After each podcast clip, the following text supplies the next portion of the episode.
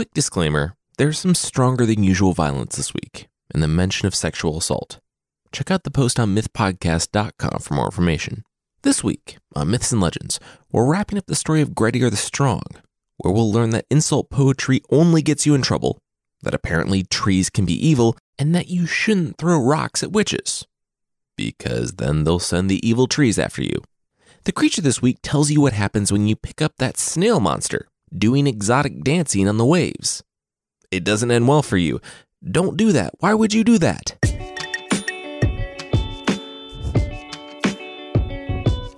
This is Myths and Legends, episode 170B, on a long enough timeline. This is a podcast where I tell stories from mythology and folklore. Some are incredibly popular stories you think you know, but with surprising origins. Others are stories that might be new to you, but are definitely worth a listen. Previously on the podcast, we told the story of Grettir. Grettir was a legendary Icelandic outlaw who was cursed with bad luck after he killed a giant zombie named Glam. Glam's face would haunt him by night and make it so he was terrified to be alone. On one of his trips, he was incorrectly implicated in the deaths of some of the sons of Thorir when they accidentally burned down their own hut. Because of this, he would earn the ire of their powerful father and become an outlaw in Iceland.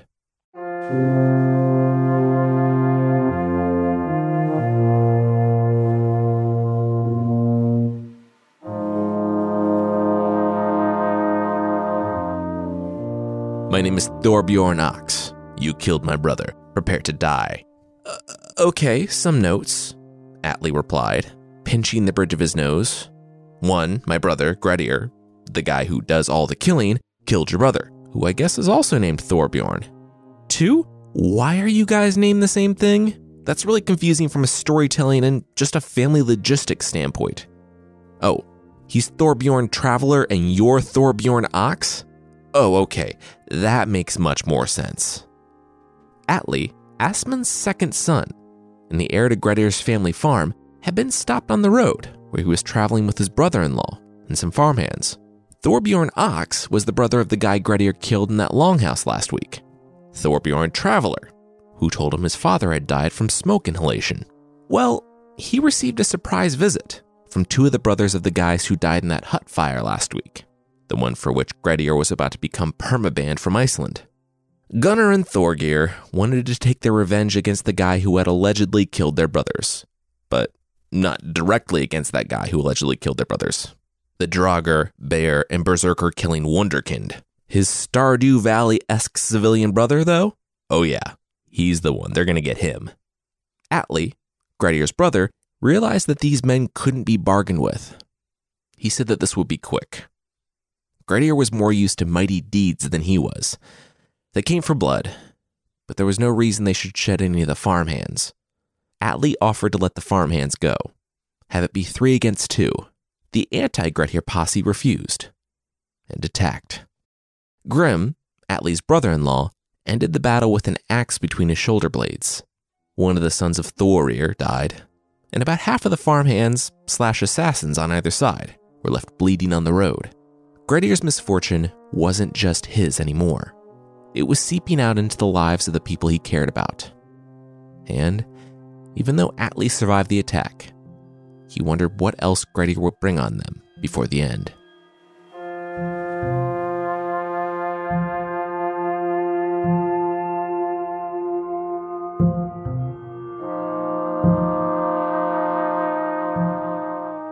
The day Atli died was a rainy one. There was a knock on the door. Atli answered, and Thorbjorn Ox stabbed him through with a spear. Atli, blood dribbling from his mouth, looked at the spear in his stomach and reportedly remarked that broad spears were in fashion these days before dropping to his knees. Thorbjorn kicked him back and pulled the spear from his body. He mounted his horse and looked at the shocked household. In the pouring rain, he announced his name and that he was responsible for the killing. If anyone wanted to come for him, they knew where he lived. Thorbjorn Ox knew exactly what he was doing. Since the killing had resulted from the killing of his brother, Thorbjorn Traveler, no charges were brought against him at the Althing, the meeting of the lawmakers that summer, and it was up to Grettir to respond to the killings by demanding a weregild, a man price as compensation, or compensation by blood. Grettir had to be in Iceland to do so, but there was something else happening at the Althing that would make that a little difficult. Thorir, a prominent Icelandic landowner and the father of all those guys who were burned, stood at the Althing and called for Grettir to become an outlaw. For all the flack that Vikings get from the rest of Europe, I've probably been the most surprised by how much of these sagas are legal proceedings and just cut by random troll or draugr battles. Anyway, outlawing someone in absentia is something that should not have happened in 10th century Iceland. Even for a time when you could legally murder someone if you owned up to it and could pay the price, you couldn't just exile someone based on hearsay from traveling merchants. But, as we've talked about, everyone thought they knew the type of man Grettir was.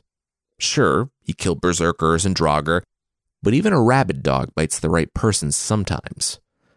And Grettir, well, Grettir was a rabid dog. The last time he was outlawed, it wasn't for killing the 12 kids of one of the island's most powerful chieftains. And he had his father providing political cover, whether Grettir asked for it or not. Now, his family was decimated, reduced to only his grieving mother, sisters, and brother, Illugi, who was barely old enough to form sentences, let alone defend him in court. Thorir pressed the All-Thing hard, calling in all of his favors. By the end of the All-Thing, it was unanimous. This rabid dog needed to be put down. Grettir was declared an outlaw throughout Iceland. He could be hunted and killed by anyone. And Thorir, one of the richest men in the country, put a price on his head. It's said that most knew Thorir was acting more out of anger than respect for the law, but none could stand against him.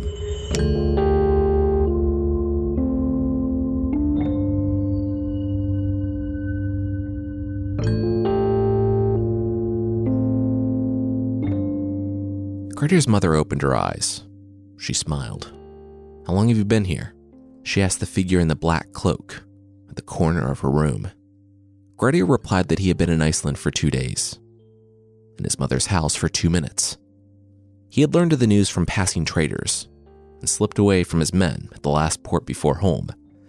Stealing a boat to land on the beach at night led to stealing a horse to ride in the darkness to Bjarg, his childhood home.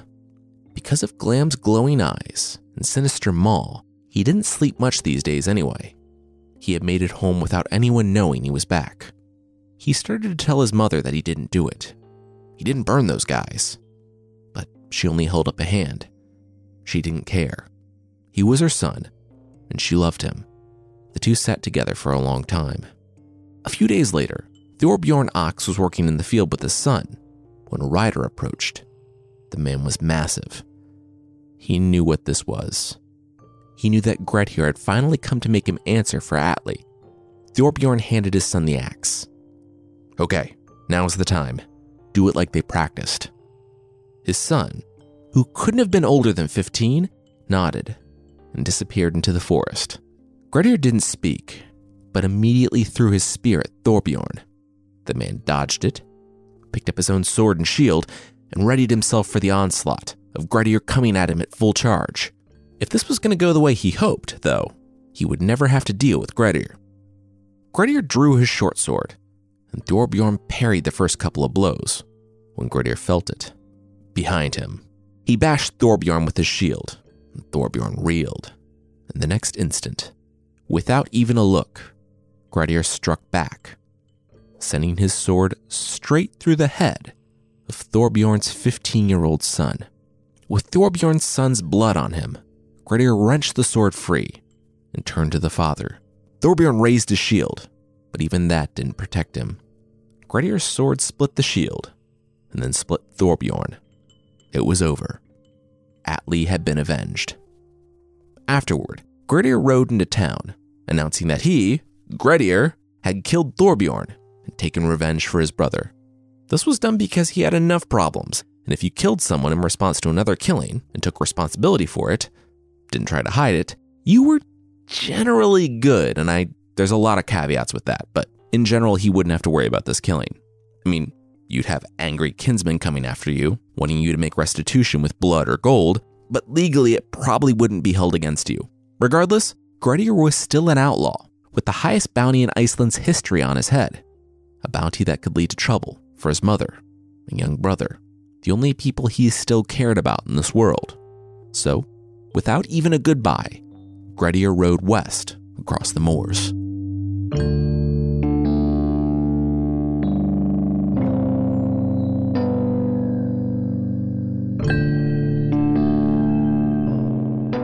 Guys, Grettir said, as he saw the farmers who thought they were being sneaky emerge from the forest. There were dozens of them now, then more. Guys, what are you doing? Look, okay, okay, I'm setting down my weapons, but you don't want to do this. He had only been in this land for a few seasons after leaving the house of the law speaker and family friend, Skafti. You've stolen from us for the last time, the lead farmer said, gripping his hoe. Grettir stood. Stolen? What? No! They gave him those provisions and animals and money after he rode up to their houses fully armed and armored and towering and oh, okay, I see it now. Wow, yeah. He was one of those guys. Look, it was an honest mistake, and seriously, Bjorn, if you come one step closer, I'm gonna roundhouse kick you in the head. I can do that, okay? And it will not feel good. The farmer yelled back that his name wasn't Bjorn. Okay, then Thor something. Seriously, stop. You know what? Okay, you brought this on yourself. The story says that Grettir kicked two of the farmers in the head and knocked them unconscious before the group, numbering at least two dozen, piled on him, pinning him to the ground. Still, even with the farmers on him, Grettir was able to rise to his knees. But the farmers had come prepared for that as well. They looped ropes around his arms and legs, looped them again, and just kept looping them. I mean, when you're tying up a famous Viking outlaw, the more loops, the better. Make that guy look like an old timey damsel in distress tied to a railroad track. What I'm saying is, there should be more rope than outlaw. So that's what they did. They had him subdued, and it took half a dozen of them to drag the man back to town. But they did it. Grettir the Strong had been captured, not by bounty hunters, trolls, or berserkers, but by a couple dozen normal people who were tired of him accidentally extorting money and supplies out of them. He spent most of that winter being dragged in between houses. And even though the farmers had basically done the impossible by catching Grettir, they had no idea he was a wanted man with a price on his head. So they were only keeping him alive to execute him when things warmed up a bit. If it seems a bit ridiculous to feed and shelter someone only to summarily execute them, well, yeah, and the farmers figured that out as well, since Grettir was draining the provisions of any house that kept him. So, when it wasn't quite early spring, they built some gallows and readied the rope. Grettir only got the 11th hour pardon when the wife of a visiting couple realized that, hey, that's Grettir. He's the member of a powerful family back east. Maybe not a great idea to straight up kill him. So, of course, they let him go. He had to swear an oath not to cause trouble in the region of Isafjord again. Because outlaw murderers just can't say things that aren't true, they cut Grettir loose the story praises him for not straight up murdering everyone in attendance. And, asked later about his time in Isafjord, he composed a poem about it, where he talks about those old hogs, quote, grabbing hold of his head bones. Yeah, they can't all be winners.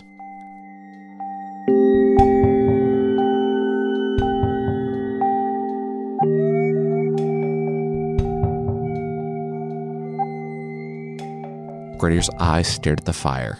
No, not yet. It was a couple years later, and he was alone in his hut. For a time after being captured by the farmers, he fell to robbing people on the road. The problem with wrongfully declaring someone like Grettir an outlaw was, devoid of any possible legitimate way of earning a living, he might actually become an outlaw. For a summer, Grettir, having been turned away by every friend he or his family had in the country, and not wanting to put his few remaining family members in danger by his presence, he began stopping horses on a desolate road, asking for assistance. The vast majority read the implication of Grettir's plea for help, and for the others, well, Grettir simply held the horse in place and robbed them. Something about this felt wrong, though. Probably because it was wrong. And so Grettir left the forest. He sold what he stole for an axe and a hammer and headed for the mountains. The building went quickly because Grettir didn't sleep.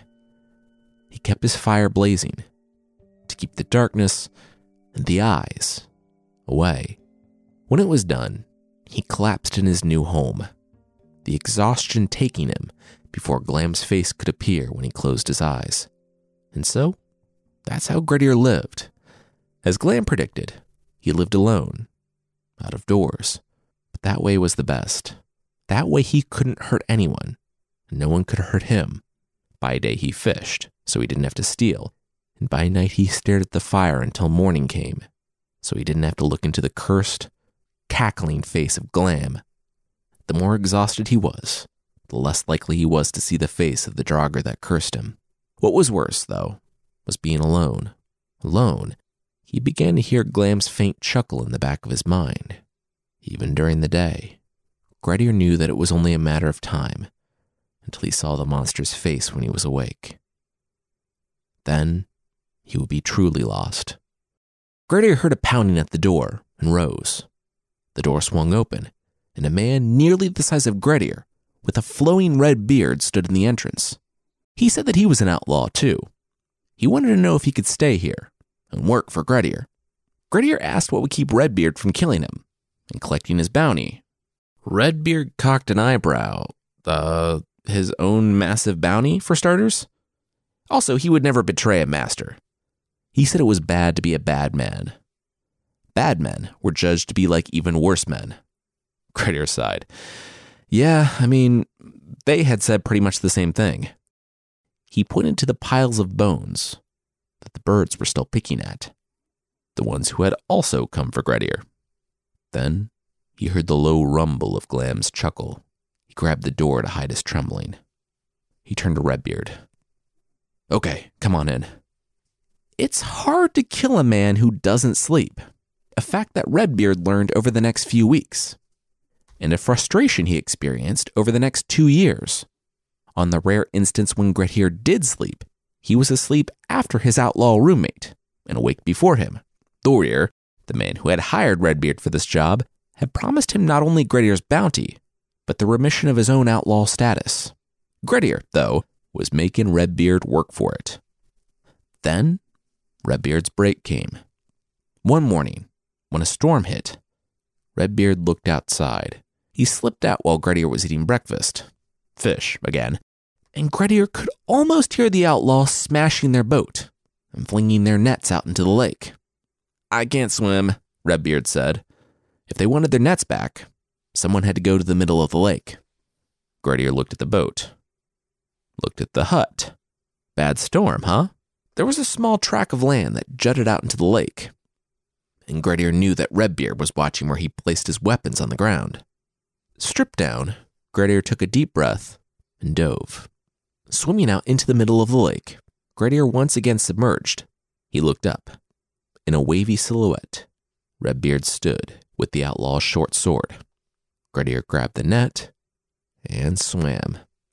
Redbeard had gone for the blade the minute Grettir went underwater. He knew that he had a fight ahead of him, but he had the outlaw basically naked and unarmed. It wasn't a question of if he would kill Grettir, but when. Then Redbeard felt the kick, and the back of his knees gave out. People seem to forget that Grettir might not be lucky, but he's smart. You don't survive as long as him without being prepared for everything.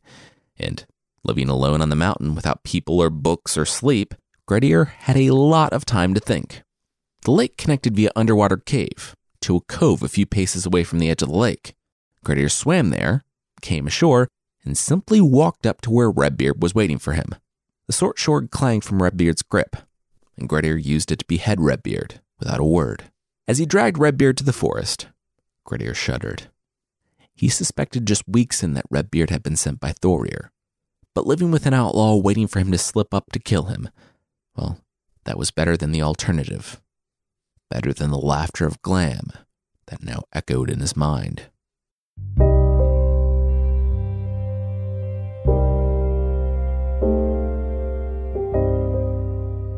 We'll continue on Grettir's slow descent into destruction, but that will be right after this. As humans, we're naturally driven by the search for better. But when it comes to hiring, the best way to search for a candidate isn't to search at all. Don't search, match with Indeed. When I was looking to hire someone, it was so slow and overwhelming. I wish I had used Indeed. If you need to hire, you need Indeed. Indeed is your matching and hiring platform with over 350 million global monthly visitors, according to Indeed data, and a matching engine that helps you find quality candidates fast. Ditch the busy work. Use Indeed for scheduling, screening, and messaging so you can connect with candidates faster. And Indeed doesn't just help you hire faster. 93% of employers agree Indeed delivers the highest quality matches compared to other job sites according to a recent Indeed survey. And listeners of this show will get a $75 sponsored job credit to get your jobs more visibility at Indeed.com slash podcast. That's Indeed.com slash podcast. Terms and conditions apply.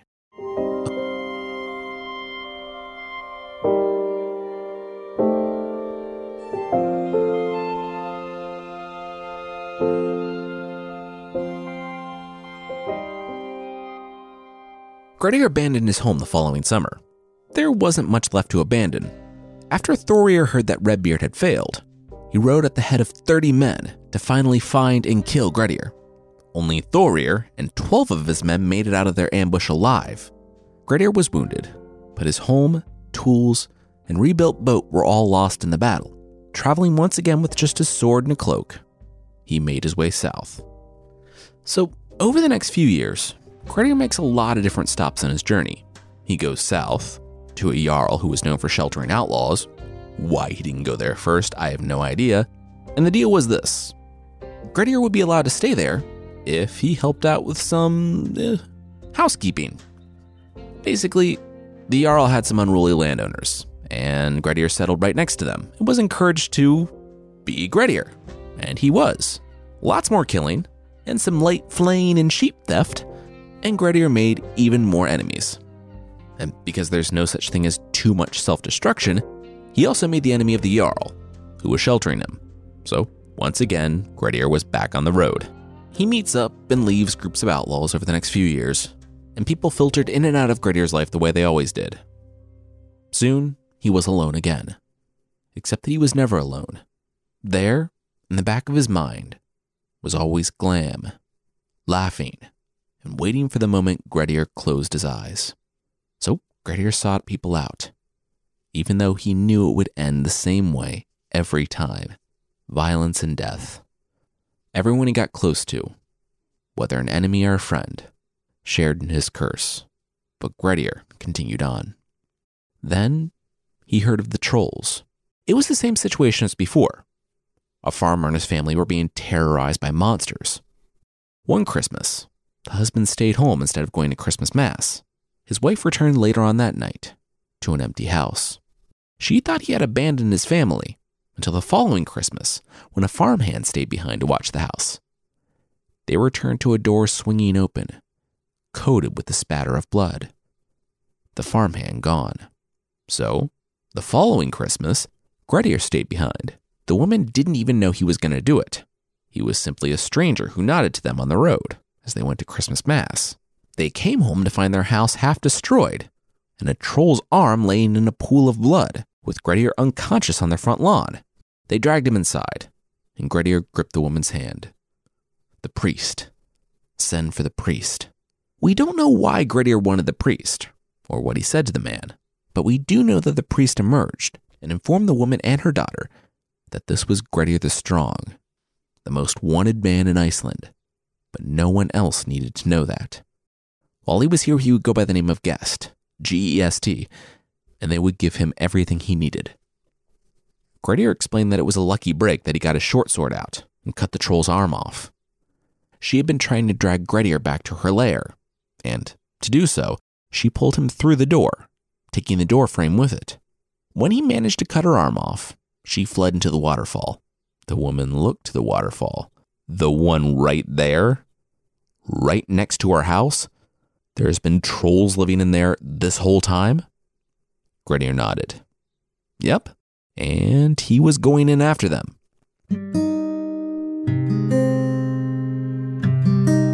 A few days later, the priest helped Grettir loop the rope around the stone at the top of the waterfall and gave the nod to the warrior, who gripped the rope and jumped off said waterfall. The troll inside barely had any chance to react, but Grettir had swung in ready. The troll did pretty much exactly what I would have done if I saw a Viking warrior Indiana Jonesing into my waterfall home. He shrieked, ran a little, and died with Grettir's short sword in his chest. The priest, standing at the top of the waterfall, saw the water start to flow red with blood. So, of course, Grettir must be dead. Ah, bummer. He cut the rope off and went home. Which was why he was surprised when, the next day, Grettir arrived at the church and said basically, Really? He had to climb up a wet waterfall with a bag on his back. The priest couldn't have just left the rope there? The priest apologized, but also, bag? With a scowl, Grettir dropped the bag. He said it was for burial in the church cemetery. It was the remains of the farmer and the farmhand. Priest nearly cried, he was so happy, hugging Grettir, who was visibly uncomfortable throughout the whole thing. He patted the priest on the back. That, okay, that was enough. Nope, still going? Fun. The priest told him that he was a great man. There had been so many disappearances in this valley. These people would have peace because of him. He swallowed hard and rose. He was just doing it for the challenge. He was just a good for nothing outlaw. The priest rose with him and offered a hand, saying simply that he didn't believe that, and Grettir shouldn't either.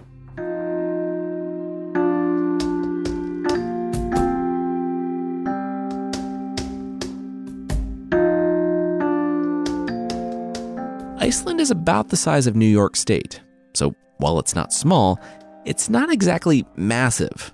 It definitely wasn't big enough for a man the likes of Grettir to disappear forever, no matter how hard he tried. And he did try. After the incident with the trolls and the chat with the priest, he stopped robbing people.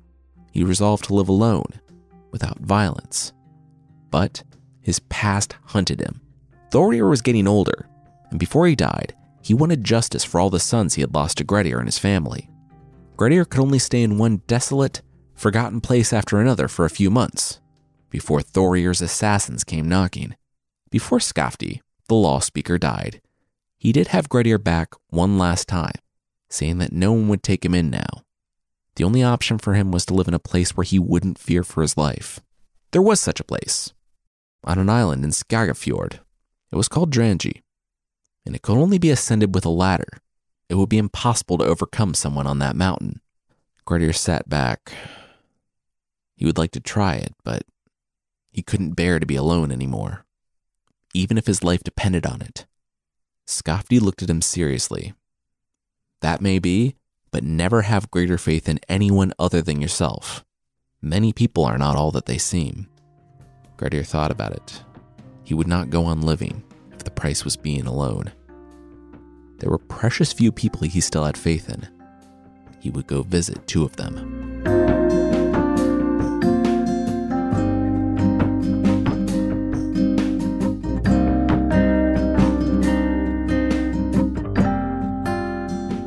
Grettir's brother was coming with him. Grettir had gone back to Bjarg, back home. He had done it in secret.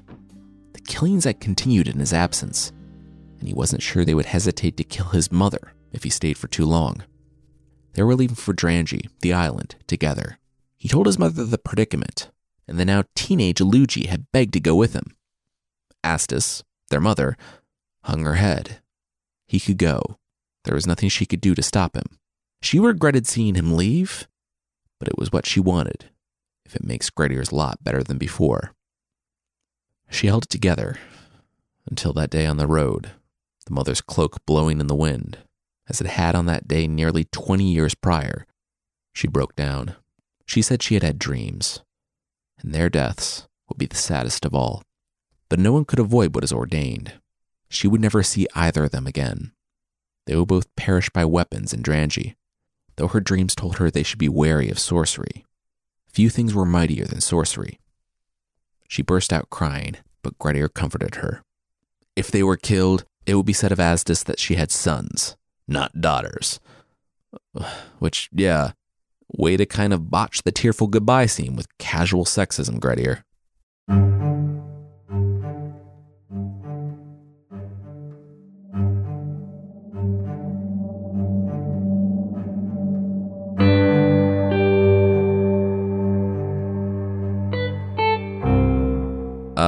Hi. Who are you and why are you here? Grettir and his brother heard from below. Grettir leaned over and took another ladder up and out of reach of the farmers below. His name was none of their business. Now, shove off. Like, literally shove off. This was his island. All in all, things were going really well on Drangey. They left Bjarg, picked up a wisecracking slave named Glom on the way, and bribed a local landowner to row them to the island. It was like a rock wall jutting straight out of the bay, which was virtually inaccessible without a ladder, a fact that all the farmers from the surrounding lands found. When Grettir kept taking their ladders, they said they were here for their sheep herd. They lived on Drangey throughout the year, and the farmers would come to get them for their slaughter. Grettir and Illugi looked back to the sheepfold. Hmm, that was less than three quarters full. Oh, those belong to someone. The farmer sighed. Yes, they did. Okay, look, here's the deal. There were laws. The farmer split this island among them for their livestock. Grettir could keep the sheep he already killed for free if he just left and never came back. Grettir, happy for the first time in, I don't know, 15 years, narrowed his eyes. Okay, how about this? He keeps the sheep he already killed, stays here, and also keeps all the other sheep. The farmer said that that was a terrible deal. Grettir's eyes widened. He couldn't hear them. They accepted the deal. Awesome. Thanks, guys. After taking three more ladders from the frustrated farmers, Grettir chuckled as he watched them go. Illugi said that that was a bad idea, but Grettir could only shrug. What were they going to do? They were just farmers. I mean, they were and they weren't. In one of the more unsavory Viking family stories, Thorbjorn Hook, yes, another Thorbjorn, and no, there's no relation, was the eldest son of a faraway landowner. His father had remarried later on in life, so his wife wasn't the man's mother. The stepmom, though, hated Thorbjorn Hook for being, quote, difficult, ruthless, and brutal. I mean, if those are the three words that come to mind when it comes to describing your spouse's large adult son, you might be justified in disliking him. I don't think you'd be justified, however, for thinking that he's so lazy playing his board games with his friends that you take a game piece and gouge out one of his eyes with it. Horrifyingly violent mistakes were made by all, though, because Thorbjorn leapt to his feet and beat his stepmother so badly that she was confined to a bed and died. Also, they think she was pregnant at this time. He took his inheritance and moved to the region around Skagafjord, setting up a farm. And he was one of the people whose sheep Grettir had just stolen. Thorbjorn had an idea, though. As the months passed, and it became clear that Grettir was entrenched on the island, the island became more and more worthless. So Thorbjorn Hook bought the other shares for practically nothing. Then he plotted. He wouldn't have to plot hard, though, because for as intelligent as Grettir was, he kind of wasn't one for planning ahead. By year two, almost all the sheep were gone, except for one old fat ram who was basically tame. It just sat outside their hut, and they made fun of it. I mean, I guess there wasn't much to do on this island. One night, Glom was supposed to be watching the fire. They had so little wood on the fire that they were down to burning driftwood. Glom fell asleep and the fire went out, burning the last of their wood to ash. Winter was coming and they needed wood, so someone had to go to land. And since they didn't have a boat, someone needed to swim. It was nearly four miles to land, and the epic Viking outlaw sighed. He stripped down. So, this is kind of a tangential story, but I'm including it because while I'm personally invested in Grettir's redemption arc, he's committed to burning all goodwill to the ground, even mine. When he made it to shore, he passed out in some workhouse. When the women arrived the next morning, his clothes had fallen off of him in the night and revealed everything. And the women laughed. They knew this was Grettir the Strong, and for as big as he was, they were expecting more. Like, a lot more. Then Grettir's eyes snapped open. He caught one of the serving women by the wrist and pulled her back into the room, slamming the door shut behind them. It said that when she left, she wasn't laughing anymore.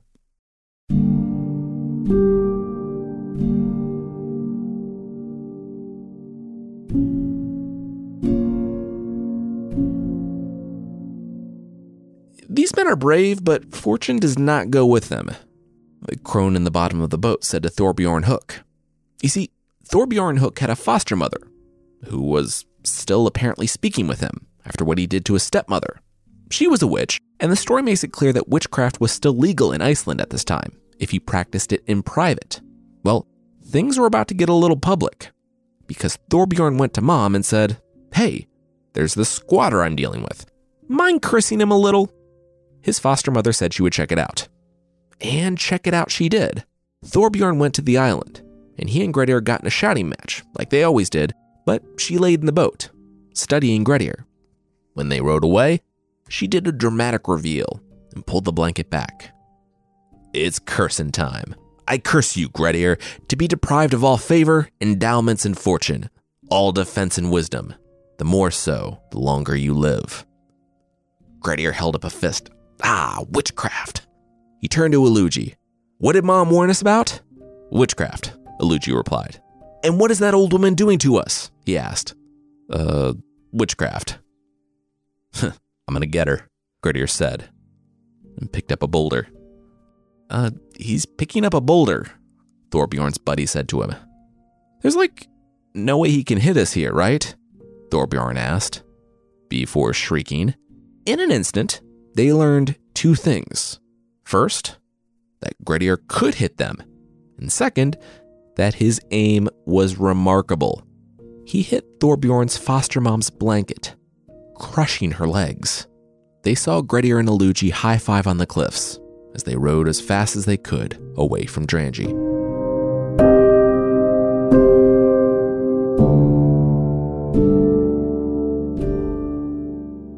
That's an evil tree, Grettir said, looking at the tree that had washed ashore. What are you doing? Don't touch it. Illugi said that they really needed firewood, and besides, how could a tree be evil? They are at worst chaotic neutral. Grettir said, Oh, I don't know. Maybe it's the sinister runes carved in the side of it, smeared with witch blood. Illugi looked down. Huh. Yeah, gross. Okay, let's toss it back.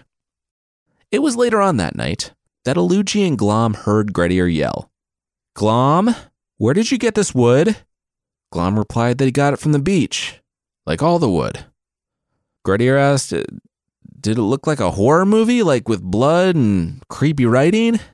Glom said he didn't know. He'd never seen a movie, barely even saw the log. They always made him go out at night looking for wood. What made him think that it was, like, sinister? Grettir stepped in the hut. Well, he took one swing at it, and this happened. They saw a stake buried in his thigh to the bone. He yanked it out and stopped the bleeding. Evil tree. And it was an evil tree, even though Grettir didn't feel the initial wound. In two weeks' time, his leg was bloated and dark blue. At this time, Glom, their wisecracking slave, had one job. Well, beyond not bringing evil trees home, he just had to pick up the ladders after he used them. That was it. Of course, with his outlaw master recovering, or circling the drain, Glom went to the ladder and took a nap. He awoke to Thorbjorn Hook slapping the side of his head with the flat edge of his sword. He gasped and sang. He told them everything about the layout of the hut, Grettir's illness, and even what weapons they had on hand. The attackers, of course, beat him for betraying his master.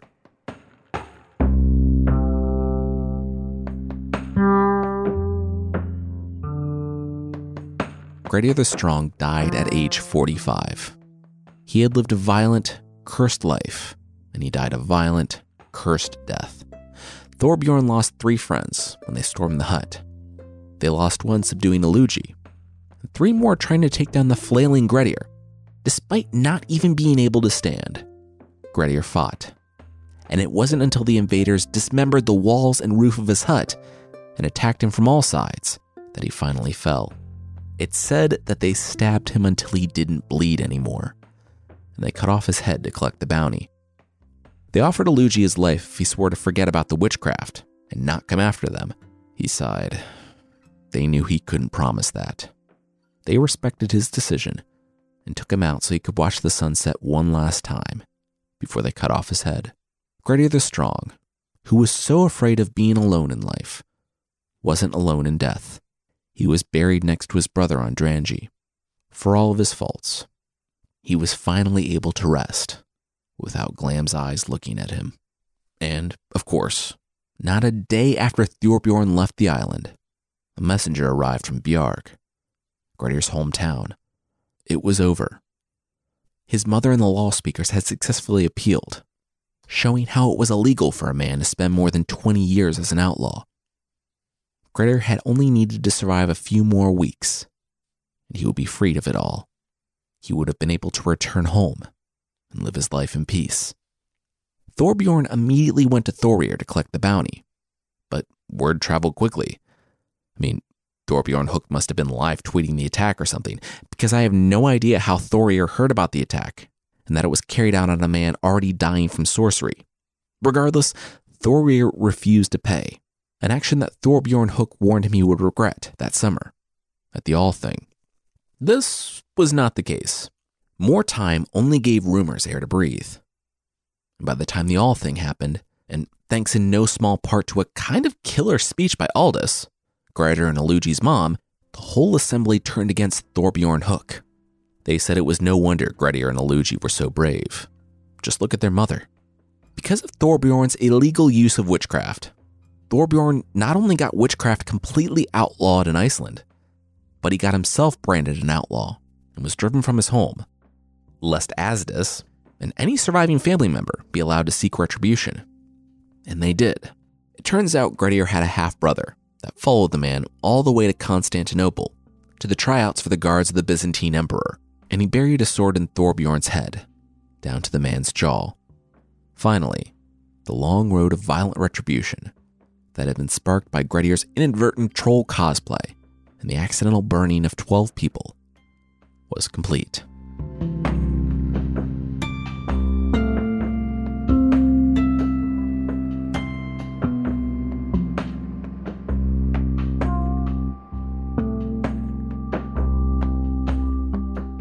I so badly wanted Grettir to have a redemption arc. I wanted him to just look out on the sunset, close his eyes, for once free of the grinning face of Glam. I wanted him to finally find his rest as a changed character. But I suppose it's too much to ask for a character to be heroic by our modern definition of heroism, especially because he wasn't even heroic by his own time's definition of heroism. According to legend, Grettir Asmundarson holds the record for the longest time spent as an outlaw, almost 20 years. Which, yeah, I guess in the end, he might not have been a hero, but he was the best at something, even if it was the best at being the worst.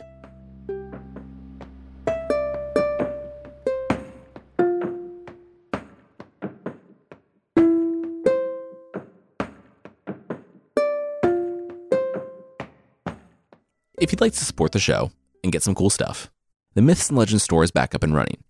We have new shirts and new colors, a Rules of Myths and Legends t shirt, and awesome sticker packs with cool art of Baba Yaga, the Butter Cat, and the Cluricaun, Leprechaun's drunk cousin. You can find the store at mythpodcast.com slash store or follow the link in the show notes.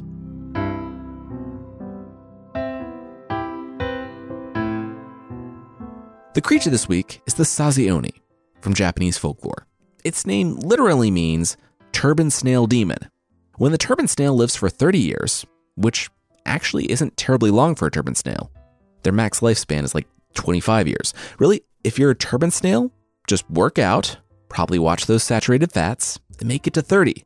Because once you hit 30, you too can become a siren, luring people to their doom on the high seas. And that's generally what they do. They take the form of beautiful women. They either thrash about wildly on the waves, pretending to drown, or do some exotic dancing, standing on the water. Those things being, I guess, equal. Regardless, thirsty sailors pick them up, and then they really wish they hadn't, because then the turban snail demon will at best rob them, and at worst eat the crew, leave the ghost ship floating. When a lusty woman is thrown into the sea, as I guess they often are, they can turn into a turban snail demon, but they have to do their time as a turban snail first. So it's only after 30 years of being a lusty turban snail that things really pay off. In one story, some pirates reportedly helped a drowning young woman, not because they were honorable men. They were pirates. And they made the reason they rescued her very clear. And she appeared to be down for it. I mean, probably not. There was an entire ship full of swords and angry men, but that's what she said. Regardless, that night, she went from cabin to cabin and hammock to hammock. But as she did so, she stole something from them. Well, two somethings. When morning arrived, the pirates awoke to find those parts of themselves missing. There are two potential outcomes of the story. In one version, they freaked out, threw her overboard, and I guess embraced their new eunuch life. On the other outcome, they paid a massive price in pirate gold for the collection the turban snail demon had amassed in the night. So, uh, I mean, let's be real. She took their testicles. And I guess they're sometimes called kintama, or golden eggs in Japanese. So the punchline goes that gold was bought with gold.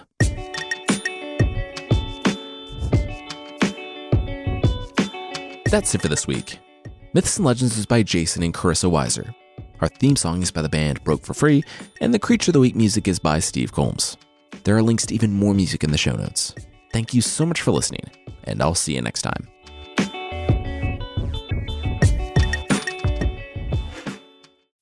As humans, we're naturally driven by the search for better. But when it comes to hiring, the best way to search for a candidate isn't to search at all. Don't search, match with Indeed. When I was looking to hire someone, it was so slow and overwhelming. I wish I had used Indeed. If you need to hire, you need Indeed. Indeed is your matching and hiring platform with over 350 million global monthly visitors, according to Indeed data, and a matching engine that helps you find quality candidates fast. Ditch the busy work. Use Indeed for scheduling, screening, and messaging so you can connect with candidates faster. And Indeed doesn't just help you hire faster. 93% of employers agree Indeed delivers the highest quality matches compared to other job sites, according to a recent Indeed survey. And listeners of this show will get a $75 sponsored job credit to get your jobs more visibility at Indeed.com slash podcast. That's Indeed.com slash podcast. Terms and conditions apply.